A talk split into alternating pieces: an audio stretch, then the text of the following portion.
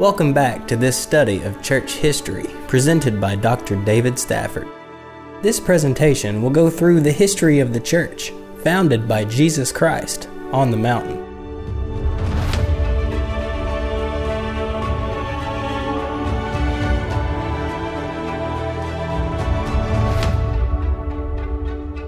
As we finished up last week, we did cover Nero as we were beginning on the um, Roman Empire, and we talked about how that the Roman Republic was formed, um, and over the course of time, when the Roman Republic became weak, that Gaius Julius Caesar took control of the Senate and created, if you will, the Roman Empire, and of course, it was controlled by a succession of um, emperors, and at different times there were multiple emperors in the Roman Empire. Sometimes there would be two, sometimes there would be as many as four.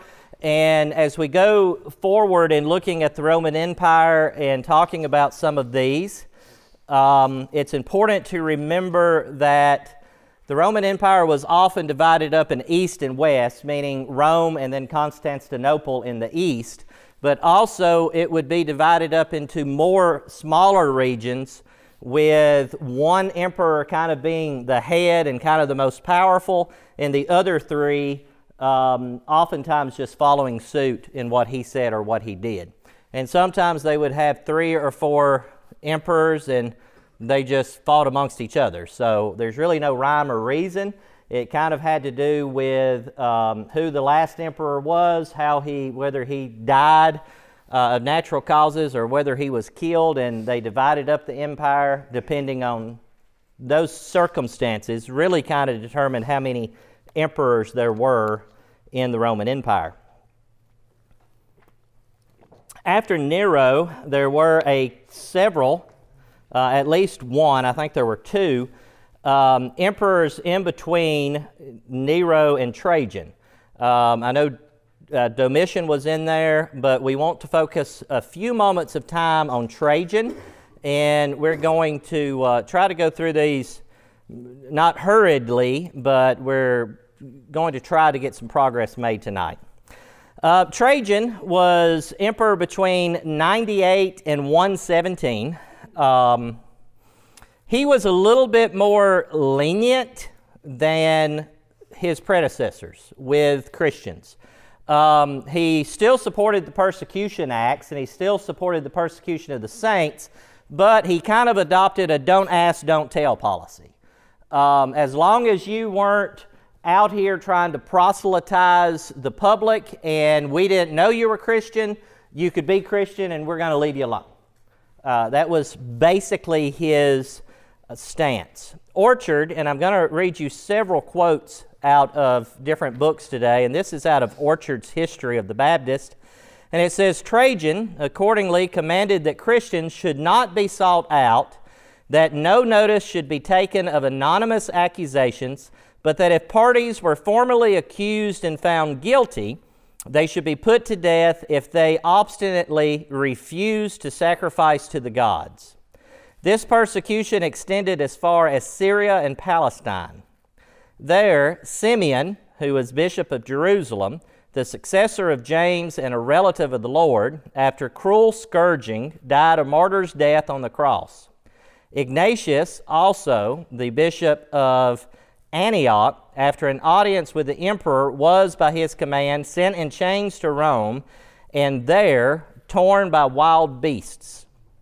So Trajan was still very brutal to the Christians. But as long as they were mild in their proselytizing, he would let them go. Now, once again, he lots and lots of things that happened to um, Christians during this time that are just unfathomable. Because if they were found out and it was proved that yes, they were definitely Christians, they still sought the same punishment or uh, received the same punishment that was under uh, Nero and previous to Trajan. But basically, if somebody just came in and said, J.C. Cox is a Christian, and that was all that they had to give, they wouldn't go and get him. Previously, the only thing that had to happen was someone had to accuse you of being a Christian, and that was pretty well sealed your death, and you were going to die or spend the remainder of your life in some sort of a prison. Um, Orchard continues to say that under um, Trajan's rule, this is a quote, females were tortured to make their uh, criminate to make them criminate each other. But while on the rack, they say, We are Christians and no evil is done amongst us. It was a regular custom at this period for Christians to meet together for divine worship, to sing hymns to Christ, who was worshiped as God almost throughout the East, to exhort one another to abstain from all evil, and to commemorate Christ's death, to observe the first day of the week, which was regarded by all Christians. So, even though they were still at risk of being persecuted, these early Christians in the first century continued to worship, they continued to meet, they continued to try to spread the gospel, even though they were told you can't. And just like we said the other day, last week, it is difficult for us to imagine a time when you're told you can't talk about Jesus in any shape, form, or fashion, or else. And even though these people were um, doing something that they knew could cost them their life, they still had enough boldness in Christ to continue spreading the gospel. Um, Marcus Aurelius was the next, um, was one of the um, emperors here that was a little bit more rougher than Trajan was, but the next one we want to talk about is Severus. Septimus Severus. He was emperor from 193 to 211. Um, he, at the onset, when he became emperor, was a little bit more friendly to the Christians than what his predecessors were. One of the reasons was because um, Severus became sick, and in his household was a slave that was a Christian, and this Christian slave had helped nurse him back to health and he was impressed by this individual's um, love for humanity, the meekness and the um, just passiveness that this person had for someone that was their master, even though they were sick. So when he first started out, he was a little bit more friendly to them. He wasn't as harsh, but politics started playing a part. And um, we're going to read here from Kurtz. Kurtz, K U R T Z, is how he spells his name, uh, talking about uh, Severus and how that he changed. But political suspicions or the extravagances of the Montanist changed this position. He forbade conversion to Christianity, and in Egypt and North Africa, persecuted again raged. In Alexandria, Leonidas, the father of Origen, was beheaded. Pothomania, a virgin equally distinguished for purity and beauty, suffered the most exquisite tortures and was then to be given up to the gladiators for the vilest purposes. The latter indignity she knew to avert, but she and her mother Marcilla were slowly immersed in boiling pitch. Basilides, the soldier who had been commissioned to lead her to martyrdom, himself became a Christian and was beheaded on the day following. Not less searching and cruel was the persecution in Carthage. Perpetua, a lady of noble descent and only 22 years old, with a babe in her arms, remained steadfast despite the entreaties of her father, imprisonment, and tortures. She was gored by a wild cow and then dispatched by the, di- by the dagger of a gladiator. Felicitas, a slave who in prison became a mother, dispatched equal constance in suffering. So he changed his opinion, mostly because of political pressure And there was at this time such a conversion of Christians that the establishment, i.e., the pagans, began to worry about what was going to be the end result of this Jewish, Jewish sect that calls themselves Christians. So that's the reason we begin to see the persecution heighten because they wanted the empire to remain a pagan institution. And they were afraid that if these Christians were given opportunity to show other people their love for humanity, their humility, and the humbleness that they interacted with each other, that their own established religion might become endangered. Um, violence was continually on the heels of these Christians. And under Severus in the third century, from 193 to 211, right in there, we see such heinous actions as they would go in, someone would be accused, they would take them. They really didn't have a trial because once you were accused in this time with Severus of being a Christian, you were automatically guilty. And they would think up of the most horrendous, painful, and just gross punishments for these people. I mean, when you think about that, they would tie them by their feet, put them on a line, and gradually lower them in burning hot pitch. Now, pitch, of course, is like tar. It's a thick black substance, and when you heat it up, it is just like consider as you are frying something in a fry daddy and you drop that in there, as soon as the chicken nugget, if you will, hits that oil, it begins to burn. Well, that's kind of the same thing that they did to these people, only they were still alive. They were living when they were lowered into these, these big vats of burning tar. They were tarred, and then if they were still living, they were beaten. They were uh, just unthinkable things that they did to these people.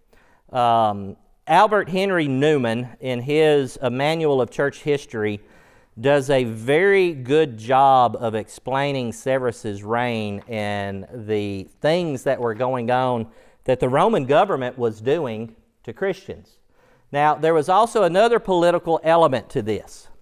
There were a number, uh, there's no way for me to give you how many, but accusing someone of being a Christian became a very good way to get rid of your political opponent. Okay? And Severus began to use that. And if there was someone that was in the empire and in the government of the empire that he felt could threaten him, he would accuse him of being a Christian. And then that person would be killed. Now, the person probably had no interest in Christianity, but simply because they threatened Severus, that was the worst thing that they could possibly do to that person was to accuse them of being a Christian and then them be executed in the way that they executed Christians. The gladiators, it was very common for them to take these people when they were um, captured or arrested, if you will, throw them to the gladiators, and the gladiators would just basically play with them like a cat with a mouse until eventually they killed them. And we're talking about living human beings that people paid money and would come to these coliseums and these arenas to watch other men kill them when the only thing that they had done was profess Jesus Christ. Caracalla, and I, I will tell y'all, I spent some time this afternoon on the internet looking up each one of these um, emperor's names so that maybe I can pronounce them a little bit close to what they're really supposed to be. Caracalla was after Severus in 211 to 217. Um, he was the son of Septimus Severus, and Caracalla and five of his successors gave little attention, attention to the budding new religion of Christ. But that did not mean that they were not still the attention of people who hated Christians. Caracalla, uh, again from Orchard, Caracalla was mild in his measures. Several emperors following in rather hasty succession, whose clemency admitted of an increase of professors in the doctrine of the cross. Many persons in the employment and in the public office of government professed the Christian religion. Privilege also was increased to them, and several provinces were considered favorable to Christianity. While these tolerant features existed in the government, the profession of Christianity was considerably extended. But at the same time, its character was not that enjoined in the New Testament code. All right, let me stop there. Do y'all understand what he just said? We're seeing under Caracalla that there is a little bit of an acceptance of Christians, air quote Christians. But what he's saying here is that their religion was not that that was the was taught in the New Testament. So already in 211 to 217, the Christianity that they were allowing to be practiced wasn't this Christianity, but it was the Catholic form of Christianity.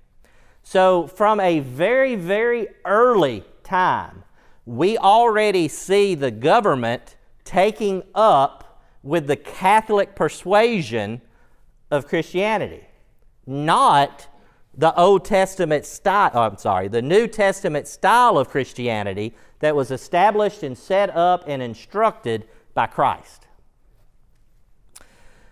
At the close of this age, we may discover the expiring orders of the gospel, of the gospel worship in the extinction of that simplicity which characterized apostolic institutions.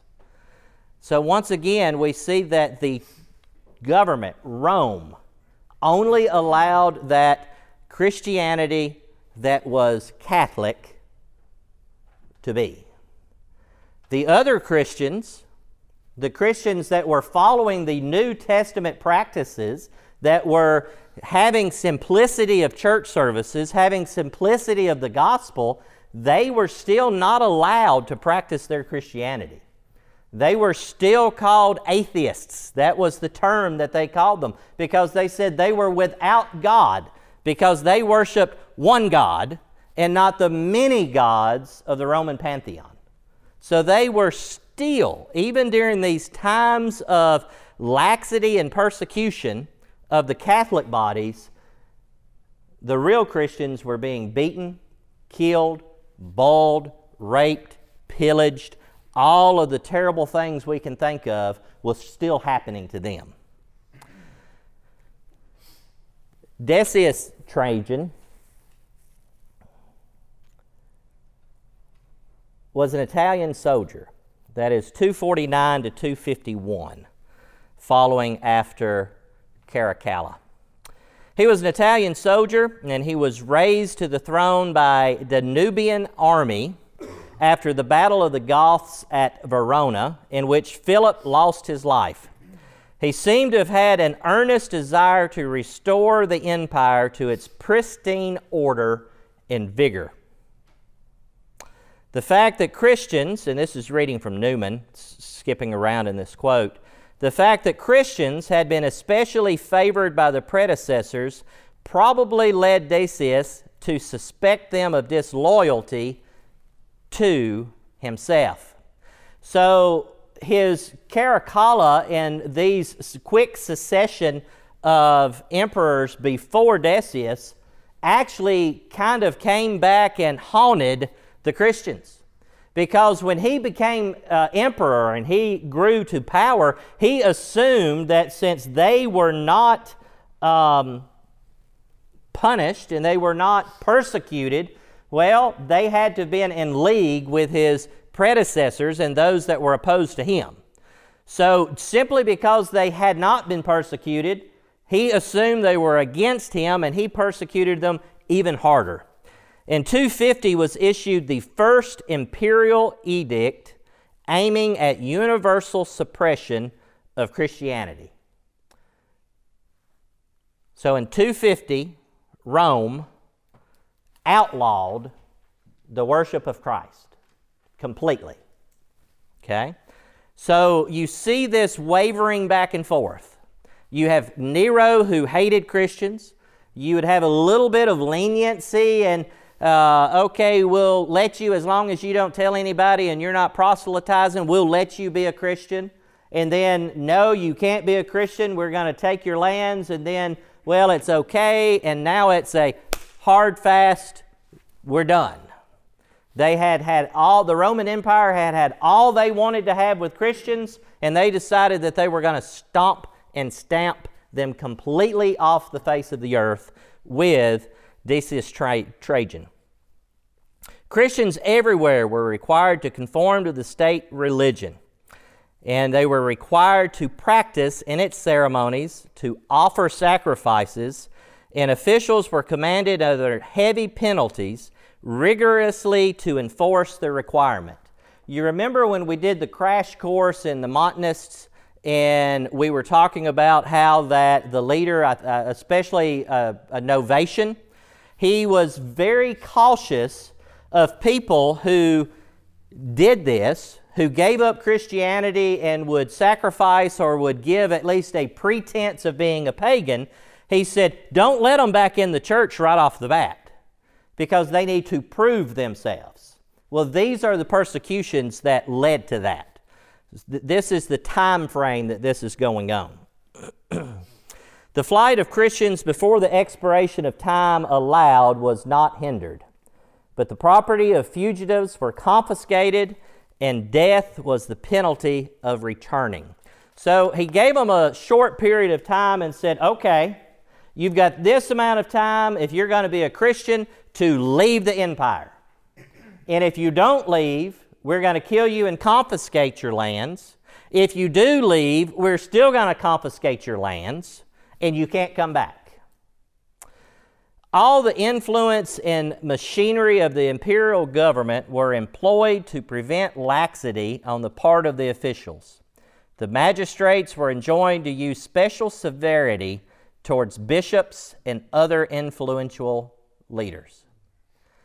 So if you were a preacher and you were caught, your punishment was even harsher than someone that was just a member of the church and professed Christianity, or someone that just professed Christianity.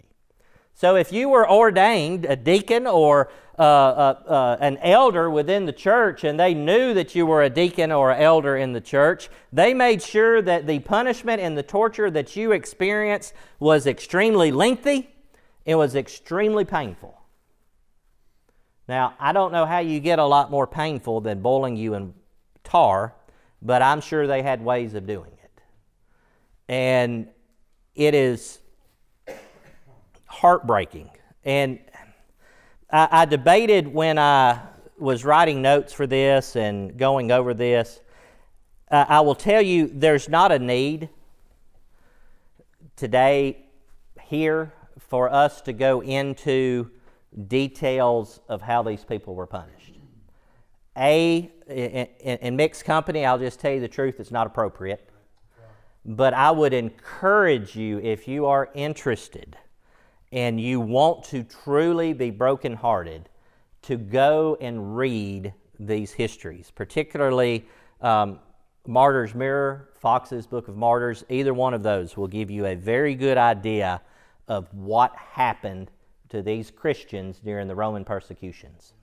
Um, Heart wrenching stories, even at this time, of babies being torn from their mother's womb and just cast aside. Just terrible, terrible things. Diocletian was 284 to 306. Things did not get any better with Diocletian. He not only followed the previous emperor's forbidding of Christianity, but he issued the Persecution Act of 303. And it stripped all Christians of all rights in the Roman Empire. So, if you were a Roman citizen, and remember that citizenship was something that was for a very small population of the people, Lots of people lived in the Roman Empire, but true citizenship was limited to the most powerful of people, okay? Um, it was almost like an inheritance to become a Roman citizen. But not only did he forbid them to worship, but he took it a step farther and said, Not only are you not going to worship, but we're going to hunt you out and find you. Even if you're doing it in secret, nobody is uh, very much aware of the fact that you're a Christian. If we so much as hear a rumor of it, we're going to find you, and you're not going to be a Christian anymore because you're not going to be alive. Basically, in gist, what he said. Dowling, quoting here, for three centuries after the ascension of Christ, his disciples were exposed with but few and brief interventions to a succession of cruel and bitter persecutions and sufferings. The pampered wild beast, kept for the amusement of the Roman populace, fattened with the bodies of martyrs of Jesus in the amphitheaters of Rome or of other cities of the empire. And hundreds of fires were fed by the living frames of those who loved not their lives unto death. The other thing that occurred during these persecutions um, was that you recall a saying that some areas, or in reading in one of those quotes, there were some cities and some areas in the Roman Empire that pretty well entire towns had been converted to Christianity. Well, the leadership there, whether it be a regional governor or whatever the uh, leadership was that had control of that area, they were threatened with their own lives. You will not let Christianity be tolerated within an area that you control at the risk of your own life. So they were forcing, even if there was a leader or a regional governor that was um, compassionate and had compassion upon the Christians, they were trying to prove to them that you don't have a choice. You are going to persecute them and you are going to wipe them off the face of the earth. And to a great extent, that's what they tried to do. And even those that previously had been, um, would turn a blind eye to the Christians because of the way and their demeanor, under these persecutions, when they were the hardest, they didn't have a choice. Well, they had a choice, but they loved their own life more than they loved the truth. And they made a decision to go ahead and persecute them. Okay? Now, that is a very quick rendition of the persecutions. And Foxe's Book of Martyrs mentions 10 persecutions. We covered about six of them very hurriedly because the end result of those are basically the same thing. If you're a Christian, you are going to die. And even when we read it and we say that the Roman government was lenient, well, the end result was still the same. All right, if we don't, if it's not blatant, we're not going to look at you, but if you get an accusation, you're still going to die. And then we get to Constantine. And I will tell you that Constantine is a mixed bag. The world will tell you that Constantine changed, the, changed Christianity in a way that it has never been the same, and that's absolutely true. He did change Christianity in a way that it's never been the same, but they mean that he changed it for the good, and in all reality, he didn't change anything for the good. But what he did and what we're about to see and what we're starting right here with Constantine is when the Catholic Church begins to court Rome in a way that's going to lead to a marriage. And not only is it going to lead to a marriage, but it leads to a birth. And we'll get more figurative with that language when we get in here. The stance of the Roman emperor in regard of the Christian church changed with Constantine. Now, the story of Constantine is one that most of us have heard in school or you've seen on TV or you've heard. Constantine was getting ready to go into a great battle Constantine was a pagan, first off.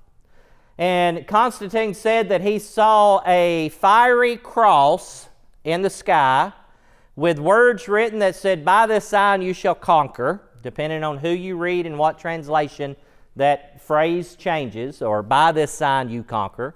And he saw this and he interpreted this vision that he had as meaning that by accepting Christianity, you will conquer and become all powerful and the greatest Roman emperor ever.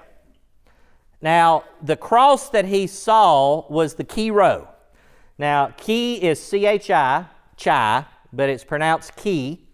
And then the row, and I believe it is on your sheet there.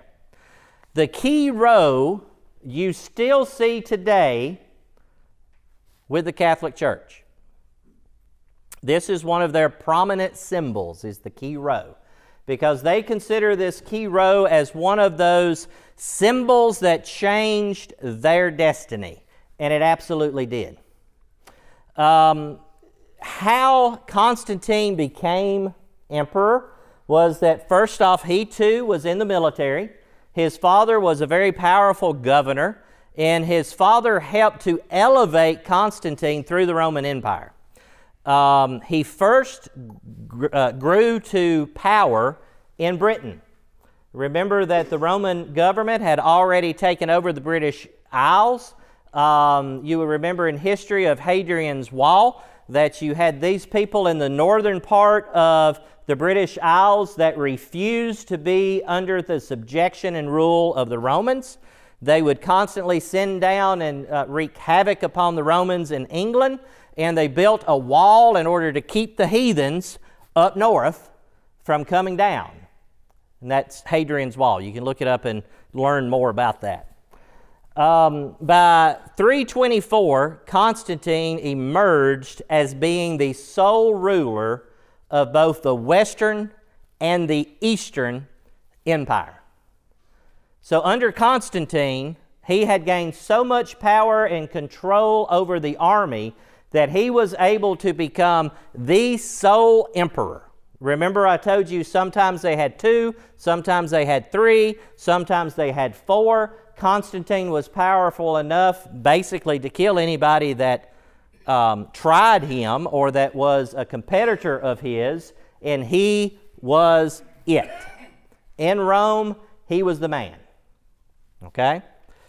Um, so he looked up he saw the Chi Rho, and Constantine took upon himself a title that was traditional for emperors of the Roman Empire. And that title is Pontifex Maximus. And what the title of Pontifex Maximus means is that he was the high priest of all religion that was worshiped in the Roman Empire. Okay?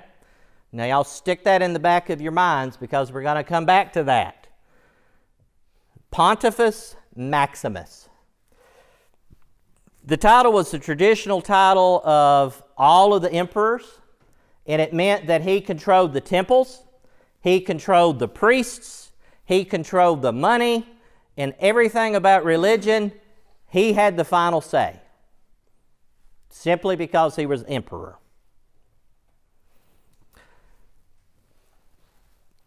In 313, Constantine and, Licinius, forgive me, of issued the Edict of Milan. Now remember, in 324 is when he becomes the sole emperor.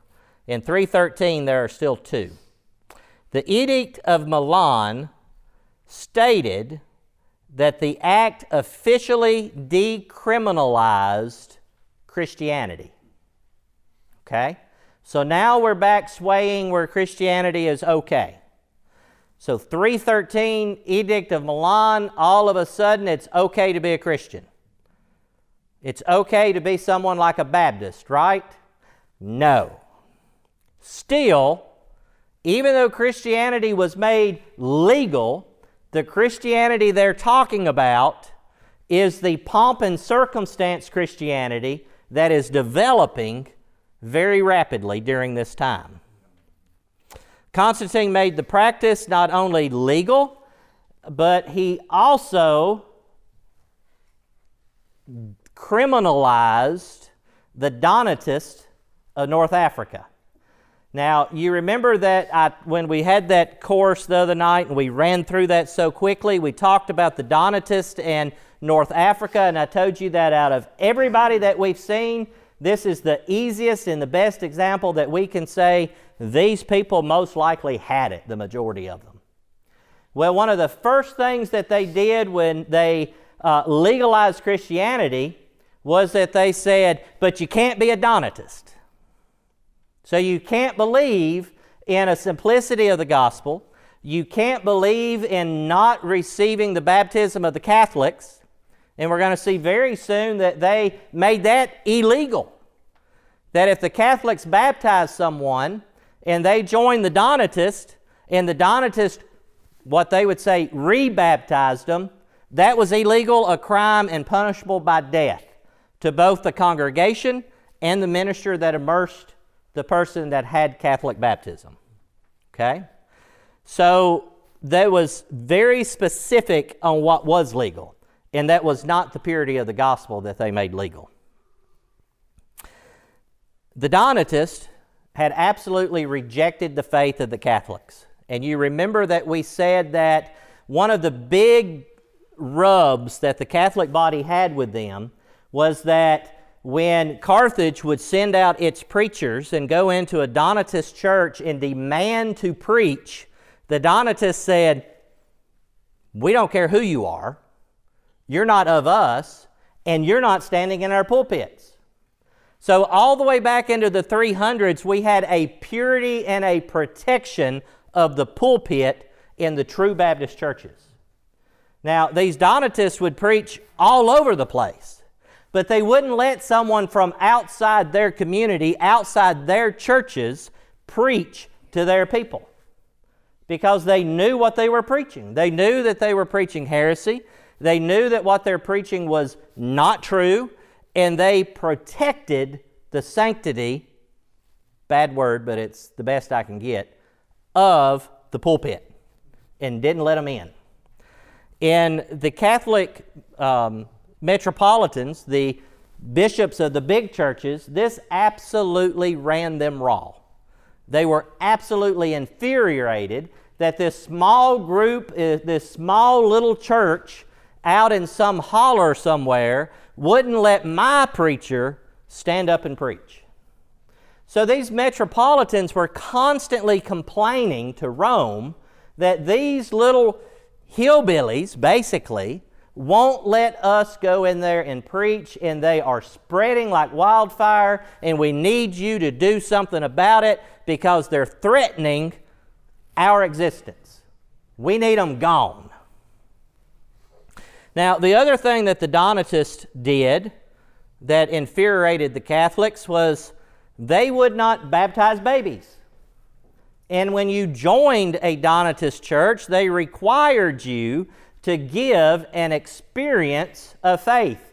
You remember we said it was very clear, even in the Catholics' writings about the Donatists, that they required a time and a place before you united with them. Well, guess what? So many of the Catholics didn't have a time and a place.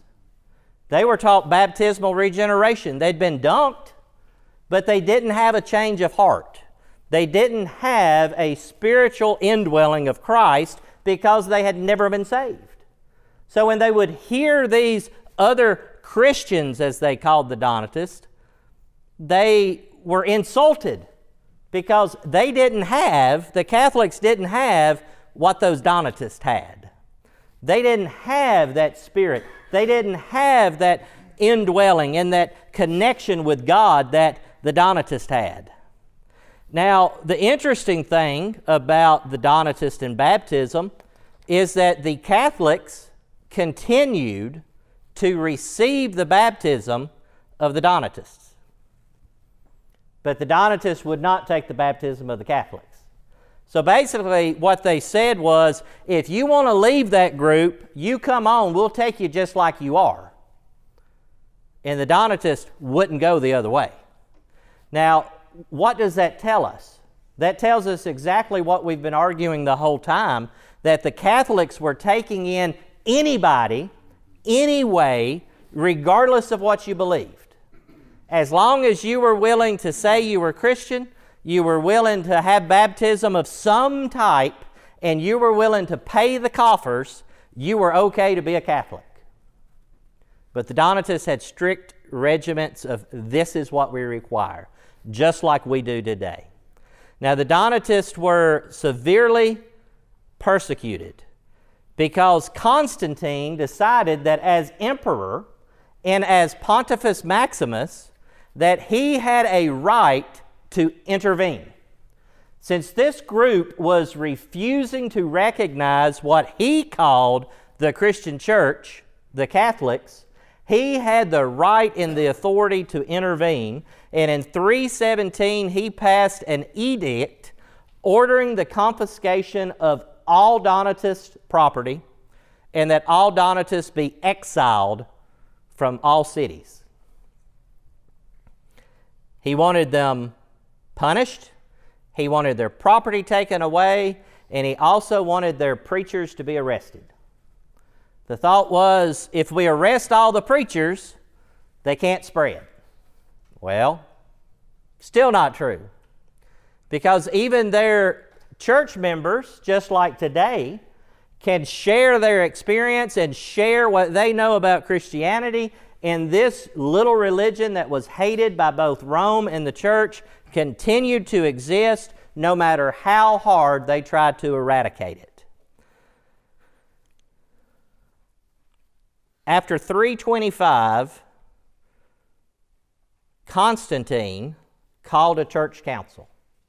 And this is the first council, well, really it's the second, um, if you consider a council in the, in the Old Testament, yeah, okay, maybe. Catholics say that Pentecost was the first council because they all came together. I don't buy it, but they would claim this was the second council, okay? It's the first one, all right? So Constantine calls it. First off, Constantine, according to the Catholic Church, is still not a Christian because he's never been baptized. All right? So he calls a council, and he, uh, it's the first council of Nicaea, and Nicaea is located in what today is Turkey. Um,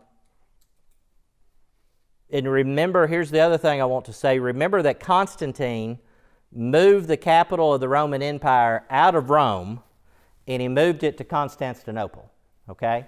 So, A, because it was more mid center of their lands and the, he had more control of the army if he was in Constantinople rather than Rome. He calls this, and they invite 1,800 bishops or pastors to attend the session. Okay? There were 250 of them, maybe 300, that showed up.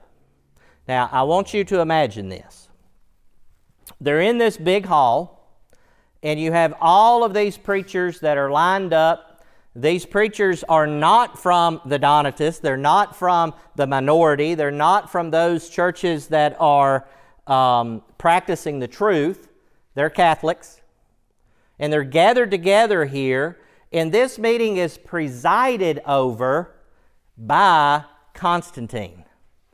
And the description of this, what happened, is pretty clear. It's written in lots of places, several firsthand events. They had this, and they described Constantine.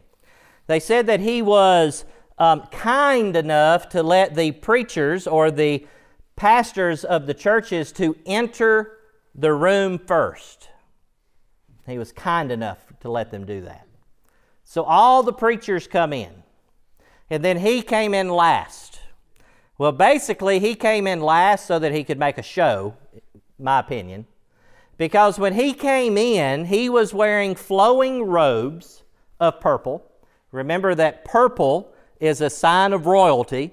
Purple was a ink or a dye that was made by the Phoenicians. It was very expensive. and you had to have lots of money to afford purple dye. So he comes in with all of these purple dyes, uh, or purple robes, and they were adorned with precious jewels. Eusebius, however you pronounce his name, describes it as when he walked in and the sun was shining into the room, that he glittered or glowed from all of these jewels picking up the light that he had on. Now, that's a far cry from the humility of Christ. And you also have this religious meeting being headed by a pagan emperor. Even by the Catholics' own beliefs, this man wasn't a Christian because he had never been baptized. But he is heading this council of what they said was God's people. So they came in, they began to uh, debate several things. The regular churches absolutely refused to go, and their response and their argument when they were presented with, Why weren't you there? was, What does the church have to do with Rome, and what does the emperor have to do with the church? What is Caesar's bearing to Caesar's and what is God's bearing to God? Okay? Absolutely right. They could see the writing on the wall that Constantine was wanting to take control of this religion. And he was wanting to make it what he wanted to make it. And so it even further infuriated these people that were trying to keep purity, and they said, No, we're not having anything to do with it um, through the midst of the assembly, there was several things talked about. The council made 20 new laws. Okay? So, this is the first time that we see this group of churches getting together as a body and realizing that, hey, if we control the churches, we can just make doctrine. And that's what they did. Okay? They prohibited self castration, established a minimum term for the catechisms, meaning that if you were studying to be baptized, they said you have to be studying for X amount of time. They prohibited the presence in the house of a cleric of a young woman. So, in other words, if you're a cleric, you you can't have a prostitute living in the house with you. Was basically the complete gist of what they were saying. Because it was rampant. Still rampant today. Ordinations of a bishop had to be at least within the presence of three provincials, and they had to be agreed upon by the metropolitan. So, the metropolitan of that area, before any church could ordain anyone, the metropolitan had to approve that ordination. So, once again, they took all the authority out of the local body and they put it with that metropolitan. Provision of two provincial uh, meetings to be held annually. Exceptional authority acknowledged for the Patriarch of Alexandria, Antioch, and Rome. So you remember at the beginning of this, they said there were five. Now we're down to three. And before long, we're going to see that shrink again. Recognition of the honorary rights of the See of Jerusalem. Basically, they said Jerusalem is where Christianity started and they have honorary rights. They had a provisional agreement with the Novatians. Now, here's the deal with this provisional agreement it was an agreement, but it was an agreement made by the Catholics, not by the Novatians. And basically, what they told them was that it was a list for the churches that if someone from a Novatian church shows up to you, this is what you have to do before you can make them a member of the Catholic Church. Um, they also set provisions of how that those people that uh, renounced Christ during the persecutions, how you receive them back into the church. They prohibited the removal of priests. This is still in effect today. All right? Once you are ordained a Catholic priest, you are always ordained a Catholic priest. Not even the Pope can take that away. You can be defrocked, which means you can't practice ordination. You can't practice being a priest, but you're still a priest. Uh, they also said if a priest borrows money from you, you can't charge him interest. All right? Now, do you see? All of these things have benefits to their own. It's self promoting. Um, a precedence of the bishop and the presbyters before deacons when receiving the Lord's Supper. So, when they had the Eucharist, or Holy Communion as they called it, the priest got to go first, the presbyters, which are ordained, got to go second, and after that, the deacons got to. So y'all were last. The deacons got to go last. But the priests were more important and they got to take of the Eucharist first. They also invalidated all of the baptism of the Paulician heretics, which we're going to talk about. So they said, they're heretics. We're not going to recognize any of their baptism. They prohibited kneeling on Sunday and during Pentecost.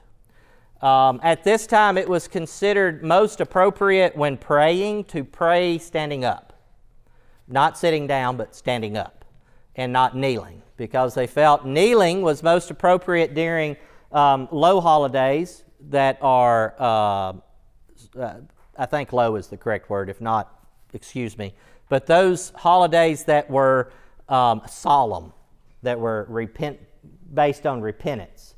Those days you knelt. All the other times you stood up. Okay? And what we see here is for the first time, this Catholic group of people no longer using the Bible as their rule and guide of practice. Instead, they're using their own decisions as rule and guide of practice. Now, the true church has one source of scriptures the Holy Bible. It's our rule and guide, deciphered and interpreted through the Holy Spirit, right? Well, they've done away with that and said, whatever laws we make, whatever canon decrees that we pass, that is it. And these councils that they begin to have are the final word on all things Christian. Now, going back to Constantine and the Donatists, what happened was he set up such a persecution of the Donatists that the Donatists, and we touched on this the other day, but they began to move rapidly. Because if when they'd come into a town and they were found out and they were persecuted, they would pack up and they'd move to the next town. And what we see is a sect that had been basically around Carthage in North Africa that all of a sudden spreads all over the lower portion of the Roman Empire. Why? Because of persecution. And when we look through our history, the harder the persecution was, the more rapid they spread. And a big part of that was just by the, well, first off, of course, by the grace of God. But secondly, because they would put them on the move. Had they left them alone, they would have probably sat there and not been as widespread. But when they began to persecute them and they began to disperse, it just propagated and propagated and spread. And what was in one locale had spread out all throughout the southern portion of the Roman Empire.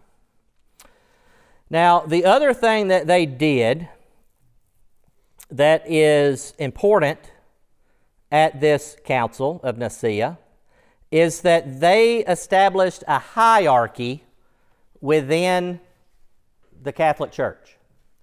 Um, what Constantine told them was that he wanted the Catholic Church to resemble his government. Now, under the Roman Empire, you had the emperor, and then beneath the emperor, you had varying levels of leaders. You had regional governors, you had territorial governors, and then you had governors over small, what we would consider counties, maybe, if you will. And they went down the line. So you had someone way up here that had all the power, and then the power diminished as you went down the line of people in this hierarchical form of government that was the Roman Empire. He wanted that same form of government to be replicated within the Catholic Church. And that's what he did because he controlled the Catholic Church. He was the Pontifex Maximus. So, at this point in time, Rome is riding and holding the bridle of the Catholic Church. Okay? Because Rome, Constantine, is telling the Catholics what to do. All right? Keep that in mind. So he established you would have patriarchs, which would be the ones over um, Rome, Alexandria, and Antioch. Then you had archbishops, bishops, canons, and on down the line, you would have uh, priests, and you'd have deacons, and you'd have yokemen, and on down the line of their hierarchy of their priests and their clergy. And that mimicked the Roman government. Now, the other thing that came up was Constantine posed a question to the Catholics. And his question was this If baptism is what forgives me of my sins, if you baptize me today, what happens with my sins that I commit tomorrow? And there was a huge list of debates on what the answer to that was. They said, well, you're, they would just kind of beat around the bush and nobody could give an answer. So Constantine said, okay, here's what I'm going to do. Because nobody could answer it to Constantine's satisfaction. He said, here's what I want you to do. I want you right before I die, you need to come in here and you need to baptize me because I know that if you baptize me today, there's going to be lots of things I do that I shouldn't do after today. Well, that's exactly what they did. So Constantine is older, he's sick. The priest comes in, they realize that he's not going to last that long. So they lift him off of his deathbed and they baptize him thinking that that was going to cover his sins. Baptismal regeneration has never saved a single soul and never will. Unless Constantine had an experimental experience of salvation, Constantine is in hell. Period. That baptism on his deathbed did him no good. It wasn't baptism, first off, it was just they dunked him in water. Because the people that were dunking him had no authority because most likely they weren't saved either. So they just dunked him. But that question of what happens to my sins after I'm baptized is debated for nearly a hundred years before they come up with an answer. And we'll cover that a little bit later. So Constantine dies, and the Roman Empire begins to experience a vast, huge change. First off, the empire was passed to Constantine's three sons. So we went from having one central emperor, Constantine, to once again dividing up the empire and having three emperors. It was Constantine II, Constantius, and Constans were the three emperors. And these three emperors, children, sons of Constantine, had their father's love of power and greed. they set off on a battle and a war amongst the three of them to see who could kill the other two and become the sole emperor. All right? Uh, let's see. Constantine II was killed in an attempt to take the Western Empire by defeating his brother Constans in 340. Constans was assassinated by Magnentius in 350, and Constantius refused to accept Magnentius as his co ruler, and so Constantius defeated Magnentius in the same year. So this made Constans II, Constantius II, the sole emperor of Rome. So basically, they just killed each other until one of them was left. Okay? A real Christian attitude. And I know that sounds kind of blunt, but these are the people that are over the Christian church of the Catholics. Okay? Now, through this secession, the Catholics remain protected, but those outside of the Catholic Church that claim to be Christians, once again, were not protected. In 316, Constantius died and left the empire to Julian. And Julian was well educated.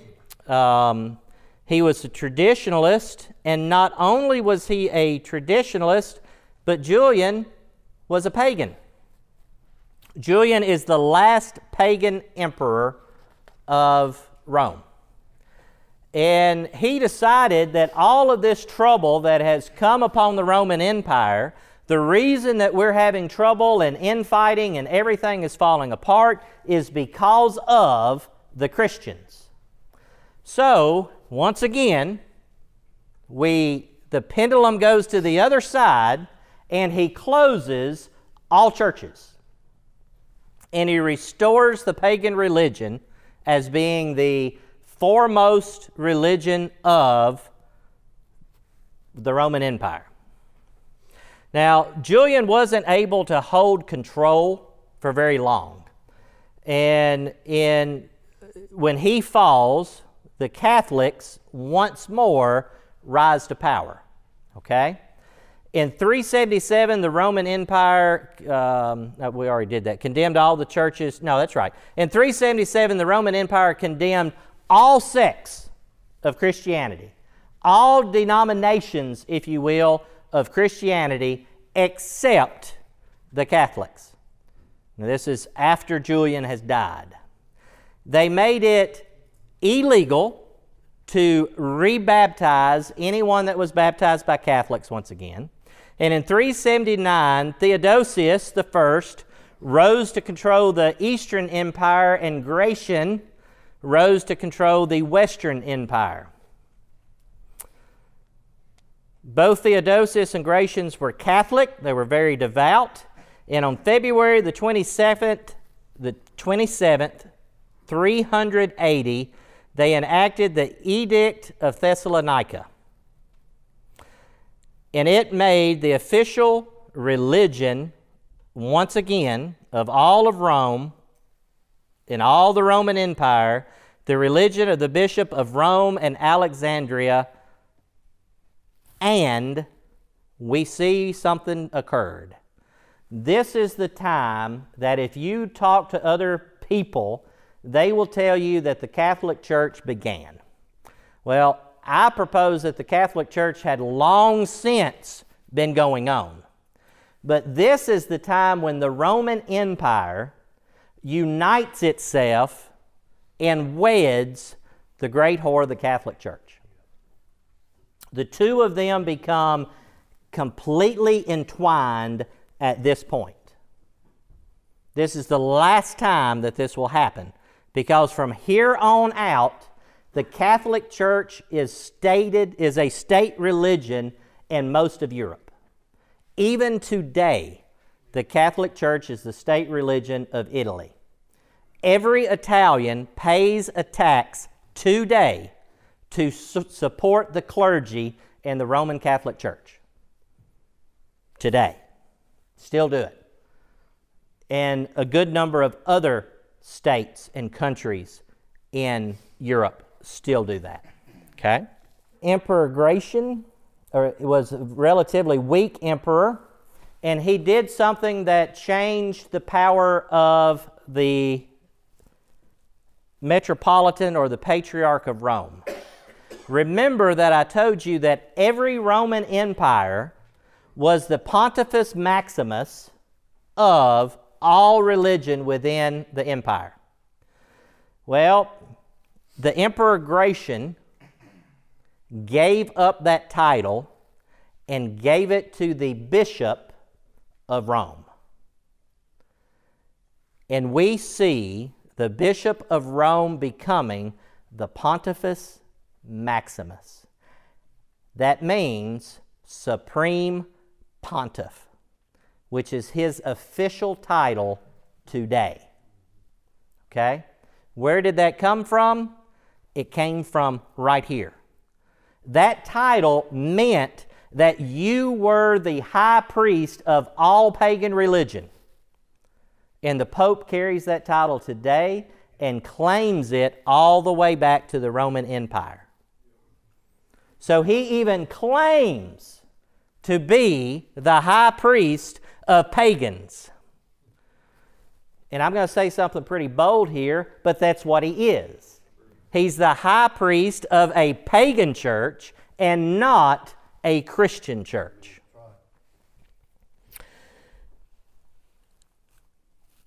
The other thing that began to happen here, well, uh, let me back up and say this. I use the analogy that the Roman government, the Roman Empire, married herself to the Catholic Church. The Roman Empire married the great whore. Here's their child. Out of that relationship between the Roman Empire and the Catholic Church, the Pope was born.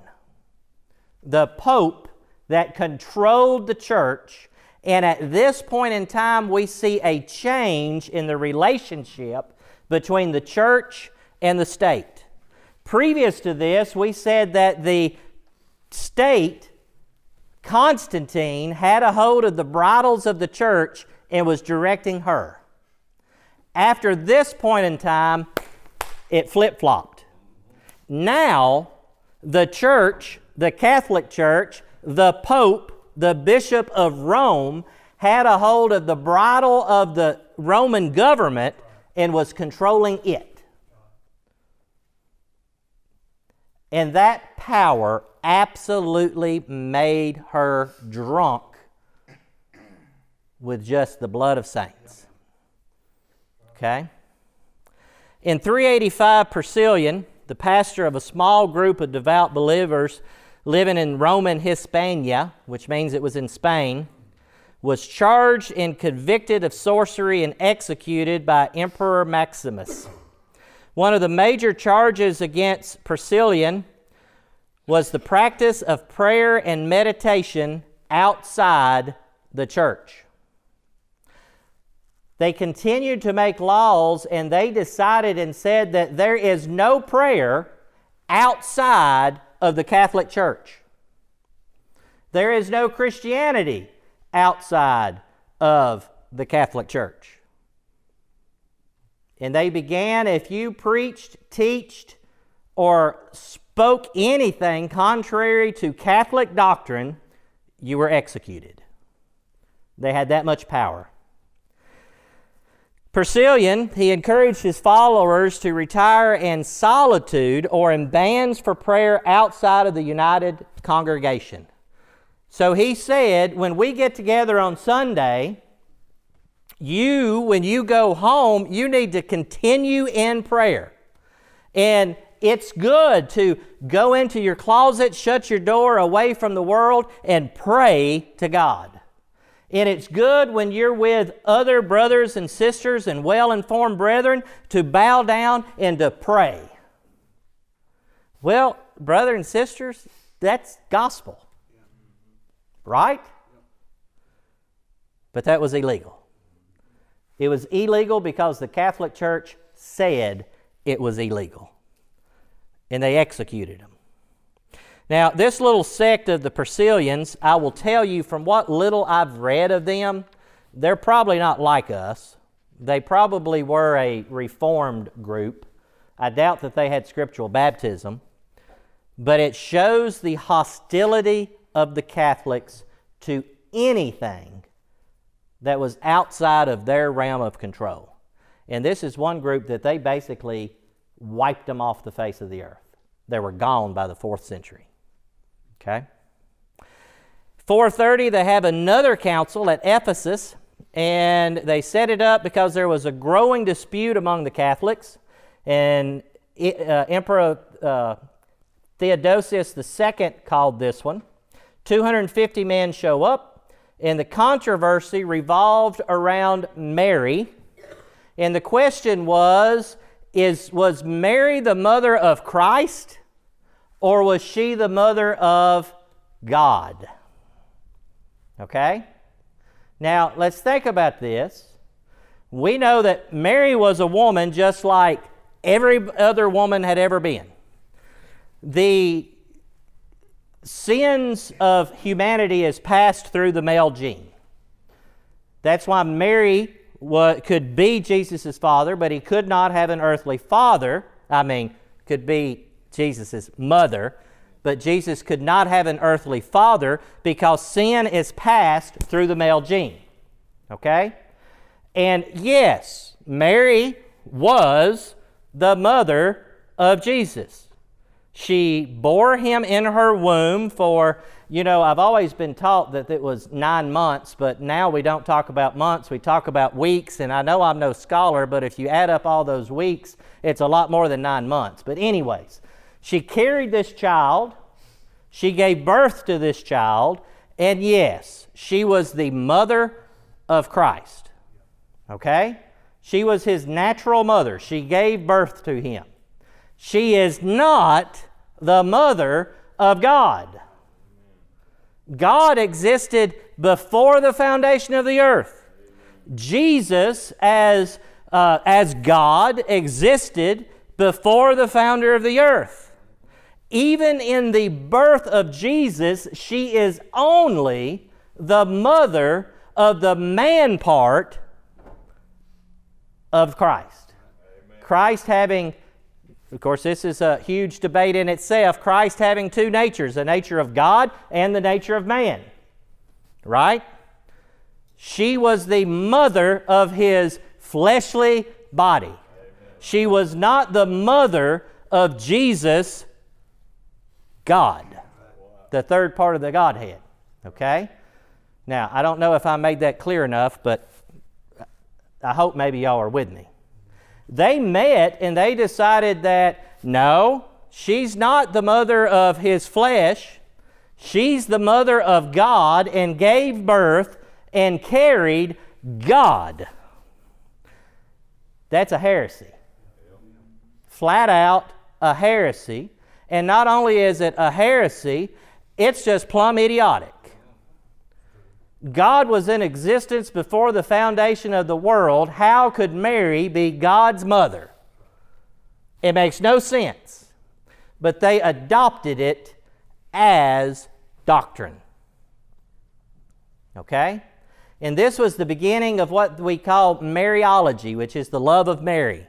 And they began to elevate Mary every time that they have a council, she becomes a little bit more and a little bit more prominent. Today, Mary in the Catholic Church is a mediator for your sins. There's three, I think, maybe more, but last time I checked in my reading, there are three mediators that the Catholic Church teaches Jesus, Mary, and John the Baptist. Three mediators. My scripture tells me that there is one mediator between man and God the Father, and that is Jesus Christ and Jesus Christ alone. He is our mediator. He is there and He is constantly bearing our prayers to God the Father in being not only our mediator, but our advocate with the Father, pleading our case as the human race. But they began to elevate her, and they even go so far as to call her the Queen of Heaven. Now, here's the question why? Why?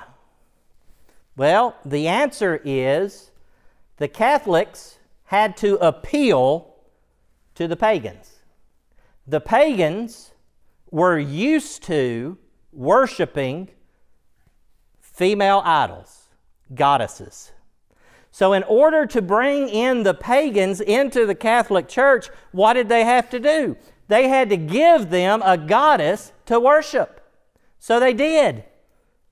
And they took the work of Mary and made her an idol so that they could draw more people in and make the Christian, their Christian religion, more palatable to the pagan society. Now, we're going to see this time and time and time again. And I'm going to get on my soapbox here, and y'all know y'all have heard me say this. Some of you get sick every December of hearing me say it.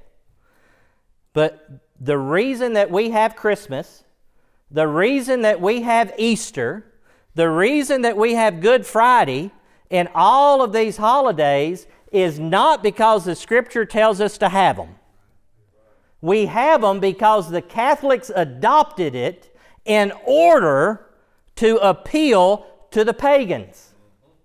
Those are nothing more than pagan holidays redressed up and sold as Christian in order to get people in the door. And I warn all of us to remember that and to keep those holidays in their place.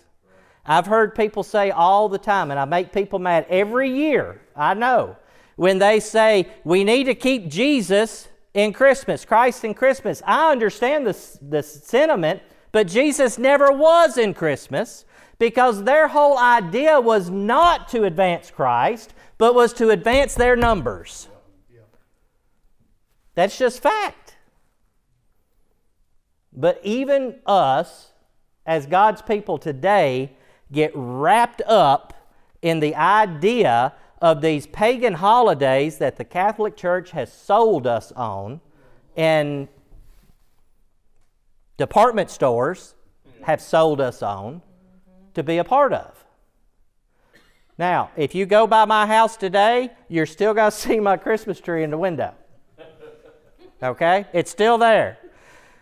It was still there last October because I never took it down from last year. Okay? I just slid it over in the corner. So I'm not telling you not to have these traditions, but what I am telling you is don't think that you're serving God by practicing Christmas because you're not. It's pagan. It is not a Christian act. Okay? Now that always offends people, but it's true. And there's no way around it it's true. Valetian, who was the third emperor with um, Gratian and um, Theodosius, or whoever the other one was, it's, it slipped me right now after I got on my soapbox there. Um, in June 6, 445, he declared the Bishop of Rome the primacy of all Catholics. That's another one of his titles today. He is the primate of Catholics, meaning that he is the primary teacher of all Catholics. We'll talk about soon how that he even goes as far as in the 20th century, they declare that the Pope is infallible, meaning that anything that he says is gospel, that anything that he says and decrees is above the Scriptures. Well, they made it code then, but I'll just tell you the truth. They'd been doing it for a thousand years before that. Okay? So, volition also, in order to justify giving this power to the Pope of Rome, said that it was through the bishopric of Peter, okay, that the Pope gets his authority. All right? Now, a couple of things. And first off, if you go back in history, Peter was not the pastor of the Church of Rome. And Peter had no more authority or no more right to anything than any of the other apostles. And we've already talked about eh, a couple of weeks ago about Petros and Petra and that he was a small rock, and Jesus was pointing out from the very beginning hey, buddy, don't get the big head. I'm building this church on me, Jesus. Okay? But we see that this once again gives more power to the bishop at Rome, and he begins to take the name Papa, meaning father, meaning that he was the father of all the Catholic Church.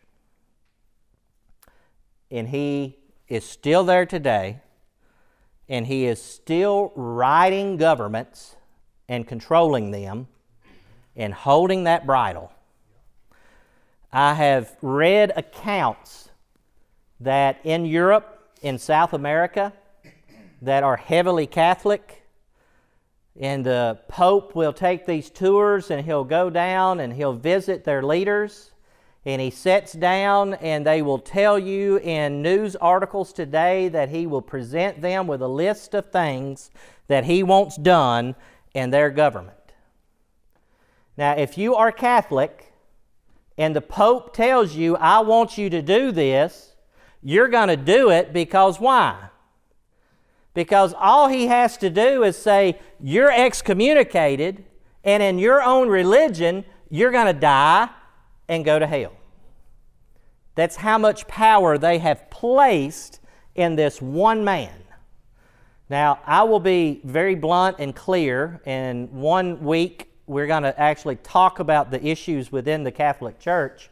But I am 100% convinced, and it would take a whole lot to change my mind, that the Catholic Church is a seat of the devil.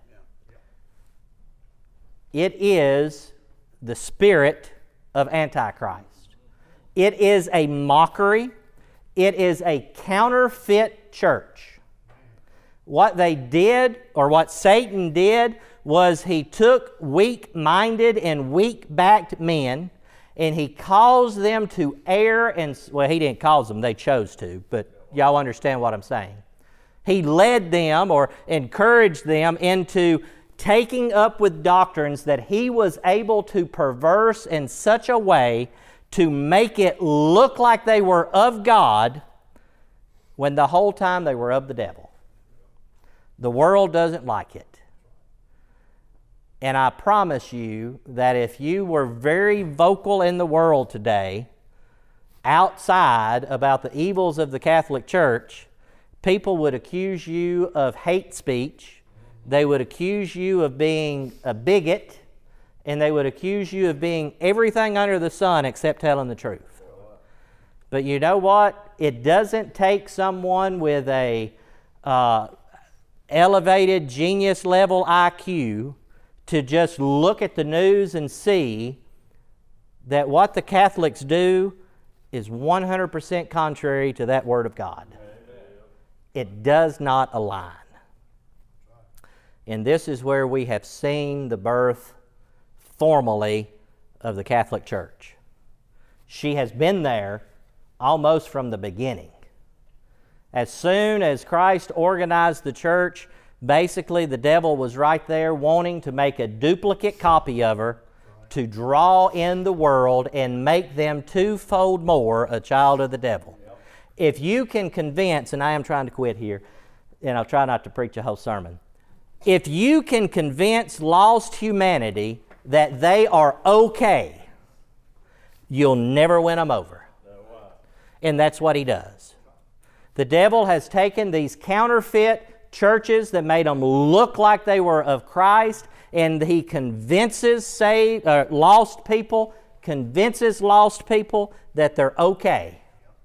And then they go and spread their heresies, and constantly, right after the other, growing exponentially, people become twofold more a child of the devil because they not only are lost, but they think they're okay and it's just mind boggling.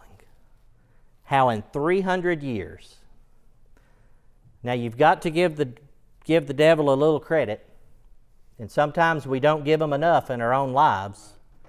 He is a wily little devil, and he will make things to confuse you in a heartbeat. And we, as God's people, have to be constantly on guard and watchful and try the spirits that what we're doing and what we're saying and what we're professing coincides with the Word of God Amen. and not with something of man. Okay? Anything on anyone's heart before that we might be dismissed?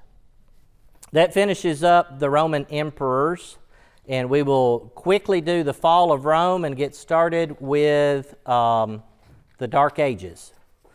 Almost got to where I wanted. Anything on anyone's heart? Any prayer requests or anything you need to say? Thank you so much for your attention. We hope that you have enjoyed it. Um, I think next week we can cover most of the Dark Ages, probably about half of it. Um, it it's, uh, it's going a little slower than what I would like, but at the same time, if we speed up any more, we're going to skim it out. So y'all bear with us. I know that we most of you are very much eager to get into the uh, United States and England and those modern, more modern era. We're getting there. Anything else on anyone's heart or minds before we might be dismissed? If not, those of you that are seated, if you might stand, we'll ask Brother Bubba if he would to pray the benediction. Thank you for listening to this episode of Church History. We'll talk to you next time.